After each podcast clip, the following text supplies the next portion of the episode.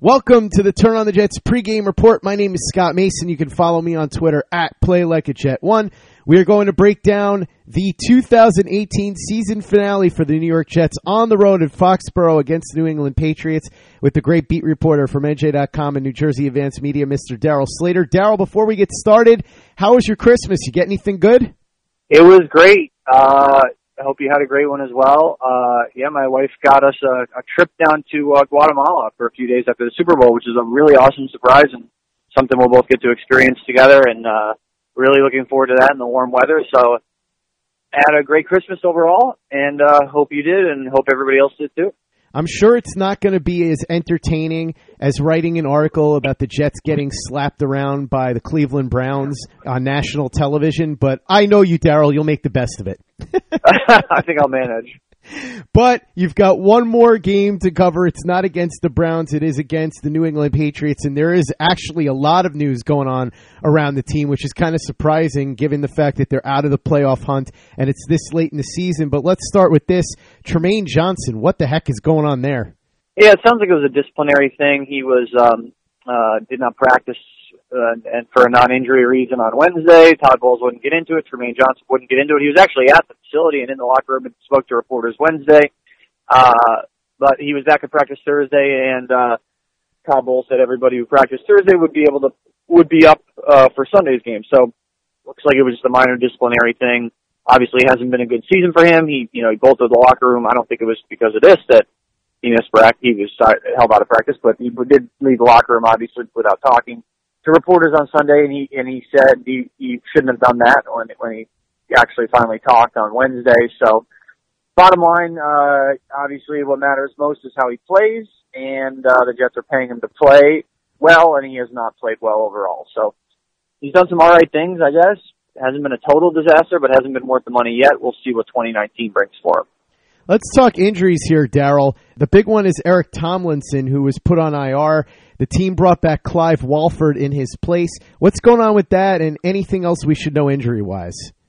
Yeah, well, he dropped a weight on his foot. This is, this is the kind of year it's been for the Jets. He dropped a weight in his foot in the lo- in the uh, weight room while working out on Wednesday, and uh, he hadn't he hadn't been on the injury report previously, and they just put him on the IR on Thursday, and that's what happened. Um, so, yeah, he had to get surgery, lacerated a couple toes. Uh, obviously, that sounds like it hurts a ton.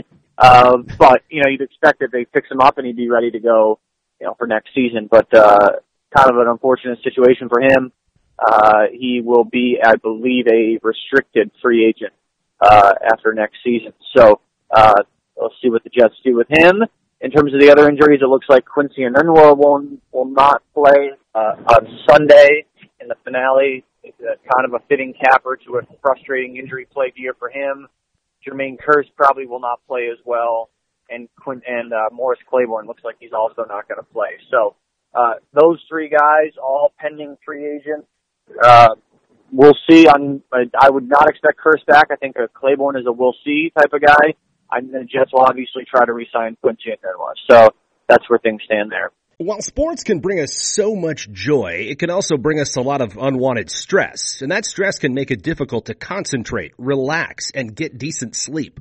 Sunday Scaries was launched in 2017 by two best friends and business partners, Bo Schmidt and Mike Sill. They operated a full service bar with 50 employees and were always exhausted. They tried all kinds of products, but they didn't work. Then they started experimenting with CBD. They loved the effects and regained control of their days and nights, but they wanted better CBD products. So what they did for themselves was specially formulate CBD gummies with vitamins D3 and B12 that were super consumable, easy to take on the go, and effective. Long story short, their specially formulated CBD products and vitamins helped relieve the overwhelming angst they felt on a daily basis. So in July 2017, they named the company Sunday Scaries and began sharing their products with friends and launched their online store at sundayscaries.com. With tens of thousands of customers, monthly subscribers, and a 100% money back guarantee, Sunday Scaries has always been on a mission to transform a worrisome nation into a chill one. And right now we have a bonus for you. Get 25% off all products at sundayscaries.com when you use the code OVERTIME. Again, 25% off all products at sundayscaries.com when you use the code OVERTIME. Hi, I'm Erica Mandy from the Newsworthy podcast, where we break down all the day's news in less than 10 minutes. And we know right now all the COVID 19 news coverage can feel a bit overwhelming. Our goal is to keep you updated in a way that gives you the facts and need to know information without causing unnecessary panic. We give you the serious stuff and the actions we all need to be taking, but we also remind you about the positive, all in 10 minutes each weekday. Just search for The Newsworthy in your podcast app or go to thenewsworthy.com. That's thenewsworthy.com. One thing that we're going to be watching for in this game, unquestionably, is where the Jets are going to end up in the draft order as a result of what happens not only in this game, but also in other games. So it looks like there's some interesting scenarios going on. The Jets could theoretically get all the way up to number one if Arizona wins. It seems unlikely, but crazier things have happened. Otherwise, they do have a pretty solid chance of going to number two, Darryl. It looks like they need a little help, though, from the Giants. Yeah, so uh, three of these four teams need to win: the Giants, Ra- uh, Ravens, Chargers, and the Bucs. Uh, so those are those are the teams you'll be rooting for. As a Jets fan on Sunday, the Jets are right now third in the draft order behind Arizona, who's one. And San Francisco is two. Oakland's there at uh, four. Um, so that's that's the scenario heading into. Yeah, would presume the Jets lose this game and they'll do their part, but they need a little bit of help. And and you know what? If they lose and they finish four and twelve and they don't have the second overall pick, they're still going to be in pretty good draft position. So I think uh, that's the bottom line for that. Yeah, absolutely. Well worth watching though, because the Jets could very easily slide up to number two, and that'll give you and Matt Stypulkoski something interesting to write about over at NJ.com over the next couple months. In addition to the head coaching search, which we will assume is going to get started right after the game ends on Sunday. The Jets coming out with an interesting statement on Christmas Eve regarding Jim Harbaugh and Todd Bowles and the whole coaching situation. I got to say, Darryl, for as much as most of us, including me, want Todd Bowles out, this has got to be kind of humiliating for him to have this play out through the press like this at the end of the year. If I were him, I'd rather just be let go with dignity without all these rumors getting leaked into the public. But we were talking before we went on the air, and you seem to think that the Jim Harbaugh thing is more or less just the Jets trying to save face for a failed back channel attempt, right? Well, I mean, I think if you look at it, they they put out a statement saying Todd Bowles is our head coach. That was one part of it. Obviously, he is now, but he won't be come Monday morning. And then the next part of the statement is there's, they they denied the Pro Football Talk report that they had, that they have interest in, in in Jim Harbaugh. But look, I mean, the Jets are not putting out a statement like that and, and then they're going to go hire Jim Harbaugh. I, I think it would be stunning if that happened. Uh, I think you know this could be one of those situations where the Jets took a look and poked around and, and maybe heard back that if Jim Harbaugh was not interested and and you can and you can put out that statement and kind of have some plausible deniability. Maybe they genuinely do have no interest in him, but I think I think this effectively shuts the door on them potentially hiring him. It would just be a strange look if if they did hire him at this point. And, and from the get go, it would be a strange look for him if he if he was to get this job after coming out and saying what he said before signing all those recruits earlier this month. Well, he said it on Sunday night. I mean, this would be a massive bridge burning for him at, at his alma mater, a place where he's got he's got a really good job, makes a lot of money, and has a good situation. It's not like he's in a bad situation. So and Jim Harbaugh doesn't need to come to a situation like the Jets. He doesn't need a job like that. I mean, if he were to come to the NFL, you'd think he'd want to do a, uh, you go to a situation where he could win more immediately, or maybe with a quarterback like Aaron Rodgers, who's who's more settled in. Um, so that's sort of where things are with that, and uh, and the Jets will certainly still have good options. You, you know, even if Jim Harbaugh doesn't want the job. Looks like one of them who was far fetched to begin with was Lincoln Riley, who has now pulled himself out of the running of not just the Jets job, but any other NFL job because he came out yesterday and said that he will be at Oklahoma next year. Now, again, crazier things have happened. You never know. Somebody will say they're staying. Nick Saban did this more than once, and then the next day they're gone. It sure seems like from this statement, though, that Lincoln Riley is staying put in Oklahoma. Again, he was a long shot to begin with, but this probably erases him from contention. I will say though, Darryl, some interesting reports popping up, including Albert Breer, a former guest of this show, who was very plugged into the New York Jets front office after the draft and really throughout the process too, with his reporting over the last couple of years. So he's familiar with their thinking. He came out and said he expects the Jets to look under every rock, including the college ranks, and throughout the name Matt Campbell, the head coach at Iowa State. Campbell signed a contract extension about six weeks ago, but that buyout clause is still in there, so you never know. Yeah, I think that the Jets would be smart to, to explore every avenue. Even you know, even though Lincoln Riley is out, he's got a great situation, making a lot of money at Oklahoma. Um, and he kind of alluded to that in his statement that financially the college game is a really good situation right now. It's not like you make that much more money, you know, if if you make any more money in, in the NFL. I mean, there's college, top end college coaches making more than some of these NFL coaches. So um, yeah, Lincoln Riley's staying, but the Jets certainly could still go into the college ranks. Hey guys, this is Greg Peterson, host of the podcast Hoopin' with Hoops. Despite the fact that college basketball is in the off season, it's never too early to get a jump start on taking a look at these teams because there is now 357 of them for the upcoming 2020-2021 college basketball season. I'm going to give you guys a deep dive on every last one of them, keep up with all the transfers in college basketball, and so much more. You are able to subscribe to Hoopin' with Hoops on Apple Podcasts, Google Play, Spotify, Stitcher, TuneIn, or wherever you get your podcasts. Hey guys, Greg Peterson here with the Baseball Betting Podcast. As we know, the MLB season is back in our lives. It's going to be a 60 game sprint unlike anything that we've ever seen before. And I'm going to be giving you picks every single day, seven days a week with Major League Baseball. We're also going to be keeping up with the KBO as well. If you like baseball and you like being able to make some money, subscribe to the Baseball Betting Podcast with Greg Peterson on Apple Podcasts, Google Play, Spotify, Stitcher, TuneIn, or wherever you get your podcasts one thing you touched on that I don't think enough people really talk about is the fact that these college coaches are getting paid a ton of money, and so that was always the thing with Harbaugh or any of these guys. The idea that just the lure of the NFL is going to be enough, you got to offer these guys a lot more money than they're making at the college level. Lincoln Riley is making a fortune. Even a guy like Chris Petersen at Washington, who I'm very fond of, and I'd like to see the Jets reach out to, he's making six million dollars. So you got to offer these guys almost Jon Gruden money, really, realistically, to pry one of them away. Yeah, I mean, unless they have a, a built-in interest in trying to win at the highest level, I mean, certainly there's a lot to be said for winning at a high level in college football too. So it just depends on the personal preference, I think, of each guy. Yeah, without question. It's definitely a Herculean task, whether it's college or pros. And so, like you said, it comes down to a matter of preference. We'll see what the Jets do, but I do like the fact that it seems they're going to be looking under every rock because that is what they should be doing. By the way, I mentioned Herculean tasks as far as trying to win at college and pros.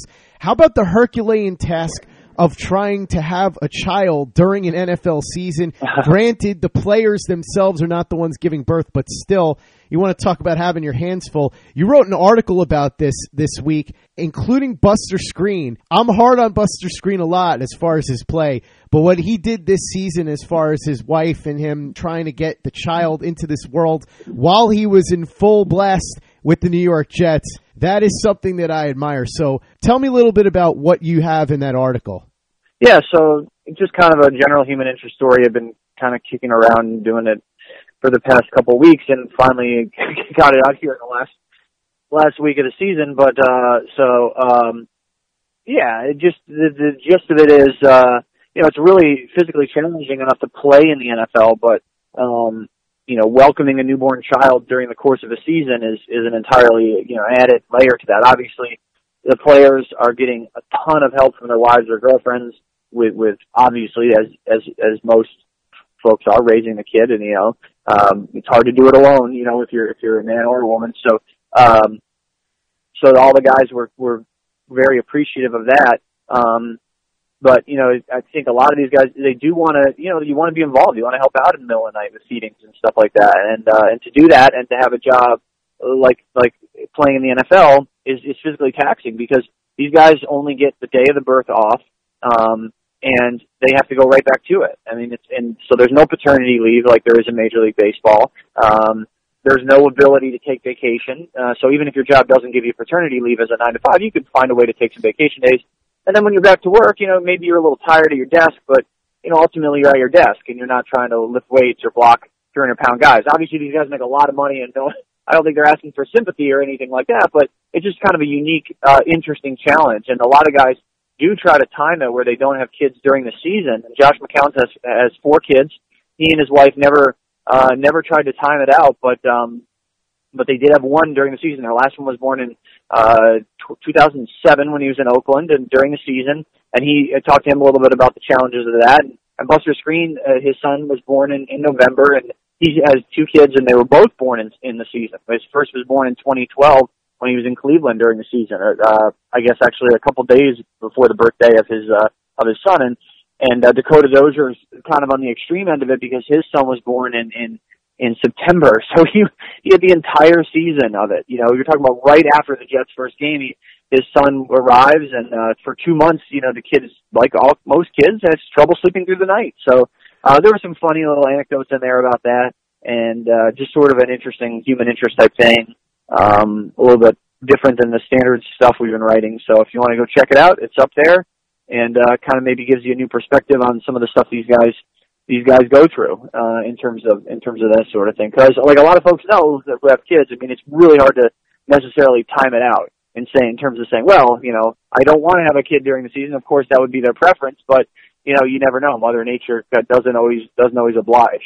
I got to say, Darryl, I highly recommend this, not just because I know you obviously and I like your work and we're friends and all that. I think that this is something that, like you said, it's a little something different and it's fun to read and it really gives you an interesting insight into these people as human beings. I don't know how many more should Mac go, should Mac stay, this guy's good, this guy's bad articles I can take anymore. And what you wrote here is something different and something very interesting. So I highly recommend if you haven't read it yet, go over to nj.com slash jets and take a look at that article. There's another one up right now that Matt Stypulkoski wrote that we're going to touch on in a little bit. But before that, let's talk about this game on Sunday, Darryl. I have a feeling this is going to go fairly similarly to the last three weeks.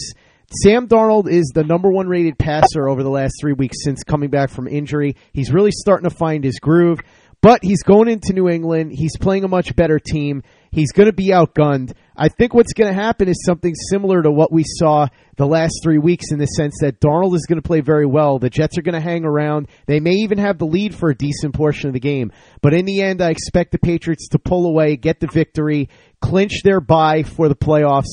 And I think it'll be one of those deals where after the game, Tom Brady will be doing what Aaron Rodgers did and what J.J. Watt did and saying, you know, this kid is the real deal. He's going to be something else.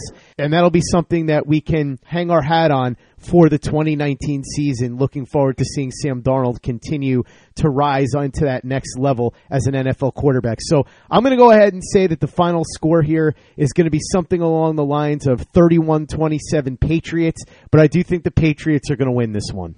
Yeah, I picked 38-13 in the in the uh, Patriots in the uh, in the score pick on the website for today. I, I think it could be closer than that. I kind of winged the uh, the score prediction there. I think you know Sam Darnold will play well. It'll be a cold weather test for him. Um, you know, just like the Buffalo game. I don't, I don't think it'll be quite that cold, but I think you're looking at the upper 20s. Um, so another another test for him the road in the NFC. You know, there's two cold road trips every year, Buffalo and New England, presuming they're played in cold times a year.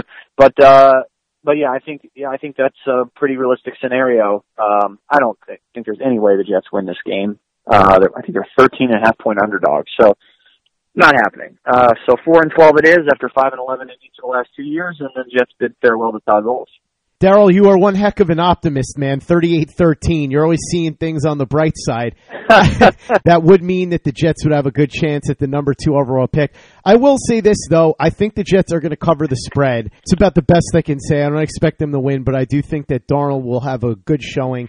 It'll be one of those deals where, metaphorically, Brady taps the kid on the butt and says, nice job, you're going to be the real deal. So we'll see, but like I said, if anything, maybe the Jets cover the spread. That's my prediction for Sunday. We'll see if I'm a little bit closer than you were with the blowout prediction. Who knows? We're going to find out on Sunday at Foxborough. Darryl, thanks so much for hopping on. We will talk again after all the dust settles with Todd Bowles. So we'll talk about the game, wrap that up, but also talk about Todd Bowles, what this means, so on and so forth. Before we go, though, tell everybody where they can find you and what you've got cooking up at NJ.com, including Matt Stypulkoski's awesome piece on 2010. Yeah, we got some stuff up there. Uh, as I mentioned, the story about the guys uh, were welcoming newborns during the season. Our, our story on, uh, well, I really our player survey on legalized marijuana in New Jersey came out this week as well. If you want to go check that out, it seems like a lot of people enjoyed that um, and hearing kind of the blunt, uh, pun intended, opinions of some of these uh, players uh, about about that sort of thing. Um, yeah, and, and then we'll have a look tomorrow at what the draft, the Jets draft scenarios are. We kind of went over it a little bit here, but we'll put it in writing for you guys tomorrow. And, and yeah, last but certainly not least, Matt did a tremendous job with his oral history looking back at the last time the Jets won in New England, which everybody will recall was, uh, you know, in January 2011 after the 2010 season, that divisional round playoff game. Of course, it's basically every single thing about the Jets has been downhill since then, including their performances against the Patriots. They're two and thirteen against the Patriots since zero oh and seven in New England. Um, of course, the famous Bart Scott can't wait uh, game, and uh, Matt got a chance to talk to a, a wide array of people, including former players, uh, former Jets coach. Well, really everyone involved in that game is a former Jet player or coach at this point. But uh, you know, coach Jets coaches from that game, Jets players. He talked to uh, Sal Paolantonio, of course, who was on the receiving end of that famous Bart Scott uh, soundbite and uh, he talked even to the great Ira from Staten Island to get a fan perspective. So Matt did a tremendous job with that piece. If you haven't read it, please go check it out. He really worked hard on it and did a really nice job. So, um, yeah, thank you everybody for reading throughout the course of the year. And we're gonna have more coaching search stuff. Uh, we've had a lot already. coaching search stuff uh, coming up here uh, starting next week when this thing gets cranked up and really immediately after Sunday's game we'll hit the ground running with that stuff. So we'll see how the season winds down, but really most importantly, we'll see what the Jets do going forward with their next coach. Highly recommend that piece by Matt Stypulkoski. As you know, if you know me, Jets history is a passion of mine, and Matt did a terrific job going back and taking a look at 2010 with a variety of voices, important voices from that season. So go ahead and read that up at NJ.com and go ahead and read all the great stuff that Matt and Darryl have up. We will talk again on Monday after all the dust settles with Todd Bowles. And like Darryl said, we'll talk a little bit about where the Jets go from here. In the meantime, go to NJ.com. And for the latest and greatest in New York Jets podcasts, you know where to go. Turn on the Jets Digital and turnonthejets.com.